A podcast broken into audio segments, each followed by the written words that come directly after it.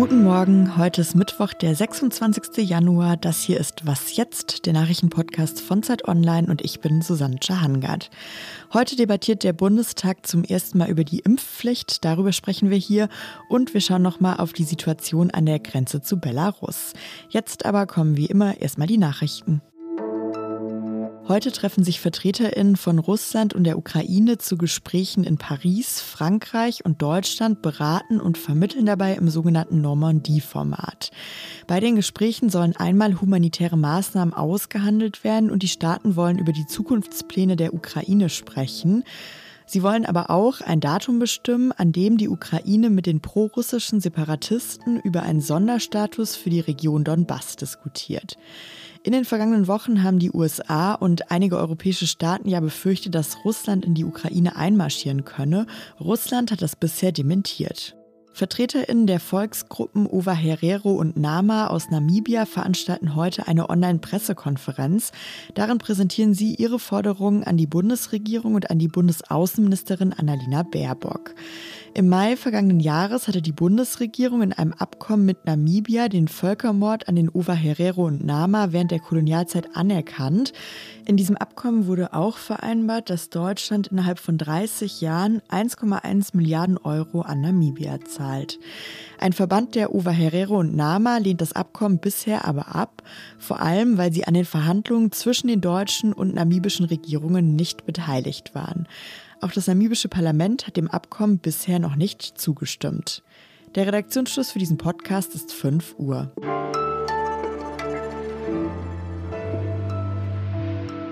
Über eine Impfpflicht wird hier in Deutschland ja schon länger gesprochen. Gesundheitsminister Karl Lauterbach zum Beispiel hat in der vergangenen Woche gesagt, mein Weg in Richtung des Schutzes, der notwendig ist, dass wir mit solchen rekombinanten Varianten im Herbst nicht wirklich kämpfen müssen ist die Impfpflicht. Mit diesen rekombinanten Varianten, was Lauterbach da gesagt hat, meint er mögliche neue Corona-Varianten, bei denen dann schon bestehende Varianten zusammenkommen, die zum Beispiel also so ansteckend sind wie Omikron, aber so krank machen wie Delta.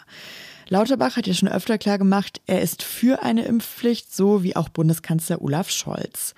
Heute jetzt wird zum ersten Mal im Bundestag über die Impfpflicht debattiert und darüber spreche ich jetzt mit Lisa Kaspari aus dem Politikressort von Zeit Online. Hallo Lisa. Hallo Susanne. Was passiert denn da jetzt heute im Bundestag? Heute gibt es eine sogenannte Orientierungsdebatte. Das heißt, es sind keine Beschlüsse vorgesehen und es gibt auch noch keine konkreten Gesetzentwürfe, die behandelt werden, sondern der Bundestag trifft sich zu einem ersten Meinungsaustausch, so kann man vielleicht sagen, zu dem kontroversen Thema Impfpflicht. Und jede Fraktion hat Redner nominiert, die auch so ein bisschen die Vielfalt der Meinungen in der eigenen Partei darstellen. Und da wird quasi das Für und Wider der Impfpflicht einmal öffentlich debattiert, sicher auch mit dem Hintergedanken, dass Zuschauer und die Bürger eben sehen, dass sich hier niemand eine Entscheidung leicht macht, sondern dass alle Meinungen gehört werden sollen. Du hast jetzt gerade schon von der Vielfalt der Meinungen gesprochen. Weiß man denn, wie die meisten Abgeordneten zur Impfpflicht stehen? Also kann man sagen, die meisten, die sind schon dafür. Also nach und nach äußern sich vor allem die Spitzenpolitiker der Ampel und auch der Oppositionsparteien zu einer Impfpflicht. Man weiß, dass auch die SPD-Führung für eine allgemeine Impfpflicht ab 18 ist. Die Juso-Chefin hat sich dafür ausgesprochen, die vermutlich neue Grünen-Chefin Ricarda Lang, auch viele in der Union. Es gibt allerdings auch Abgeordnete, die grundsätzlich dagegen sind. Wolfgang Kubicki ist der prominenteste Anführer der Gegner. Und dann gibt es noch so eine Art Mittelweg. Es gibt andere, die liebäugeln mit einer Impfpflicht ab 50 Jahren. Das sind auch viele FDP-Politiker. Und was aber heute in der Debatte interessant wird, ist, wer sonst sich äußert. Es gibt schon sehr viele Abgeordnete, vor allem in der zweiten und dritten Reihe, die wirklich noch überlegen. Also das wird interessant, wer da auch heute spricht und sich positioniert für die eine oder die andere Seite. Die Bundesregierung hat ja auch ein klares Zeitziel formuliert. Möglichst bis Ende März soll der Bundestag über die Impfpflicht abgestimmt haben. Würdest du denn sagen, das ist noch realistisch? Ja, das ist knapp kalkuliert, aber ist realistisch. Und dann könnte das Gesetz im April in Kraft treten. Es würde aber nicht heißen, dass es ab April schon Strafen gibt, wenn man nicht geimpft ist, denn auch alle, die für eine Impfpflicht sind, sagen, sie wollen eine Schonfrist vorsehen. Du hast jetzt die Strafen gerade auch schon angesprochen. Weiß man denn schon, was für Strafen da dann gelten könnten? Also klar ist, niemand soll ins Gefängnis müssen oder zwangsgeimpft werden. Das betonen die Befürworter einer Impfpflicht immer.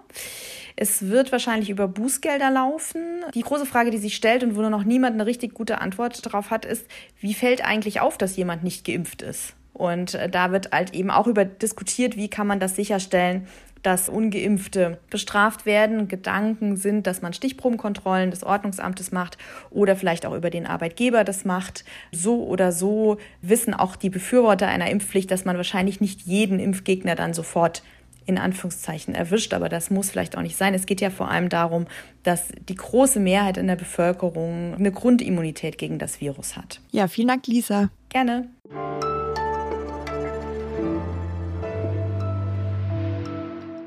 Und sonst so? Wenn ich das Wort Korallenriffe irgendwo in der Zeitung oder so lese, dann rechne ich schon immer eher mit schlechten Nachrichten. Anfang Januar zum Beispiel wurde ja auch wieder aus Australien gemeldet, dass das Meerwasser dort ungewöhnlich warm war und diese Unterwasserhitzewellen das Great Barrier Reef schädigen können, weil die Korallen sehr empfindlich auf Hitze reagieren. Heute jetzt habe ich aber eine gute Korallenriff-News entdeckt. Und zwar wurde vor Tahiti im Südpazifik ein Riff neu entdeckt. Die Forschenden sagen, das ist riesig und gesund. Es liegt in mehr als 30 Metern Tiefe, also da, wo das Wasser noch kühler ist. Und es ist eines der größten Korallenriffe der Welt. Die UNESCO, die Kulturorganisation der Vereinten Nationen, hat mitgeteilt, der tadellose Zustand der rosenförmigen Korallen und die Ausdehnung des Gebiets, das sie bedecken, sind eine sehr ungewöhnliche Entdeckung. Wenn das mal keine gute Nachricht ist.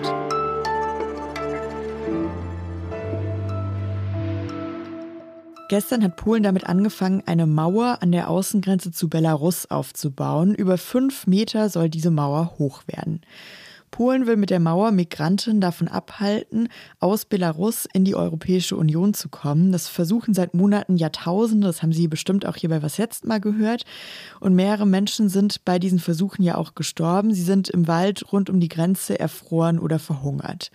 Wie viele genau, das weiß niemand. Im Dezember hieß es mindestens 14 Menschen. Mein Kollege Simon Langemann aus dem Politikressort der Zeit war gerade selbst an der Grenze zu Belarus, nicht in Polen, sondern in Litauen. Und jetzt ist er hier bei mir am Telefon, um davon zu erzählen. Hallo Simon. Hallo. Simon, wie war denn jetzt dein Eindruck vor Ort? Ich habe dort zwei Orte besucht. Zum einen in der Hauptstadt Vilnius ein Heim für Geflüchtete. Das war ein Heim, was vom Sozialministerium betrieben wird und ist vor allem für Familien und vulnerable Personen.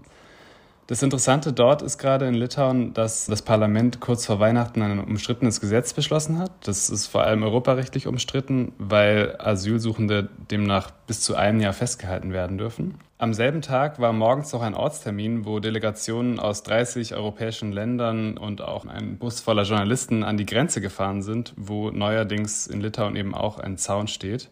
Und mein Eindruck dort war, dass das eigentlich so ein bisschen die Zukunft ist. Es gab ja vergangenen Freitag auch eine Konferenz, die ging einen Tag zum Schutz gegen irreguläre Migration. Organisiert hatten das Griechenland, Litauen, Österreich und Polen. Was wurde denn da besprochen? Da ging es ganz wesentlich um die Frage, ob sich die Europäische Union an der Finanzierung dieser Grenzzäune beteiligen soll. Also bislang müssen die Mitgliedstaaten das selber zahlen, auch wenn es bei anderer Gelegenheit von der Europäischen Union Geld für Grenzschutz gibt. Ähm, es gab aber schon im Oktober, als sich die Krise mit Belarus zugespitzt hat, eine Gruppe von zwölf Mitgliedstaaten, die in einem Brief an die EU-Kommission eben genau das gefordert hat, dass die EU-Kommission da Geld zuschießt.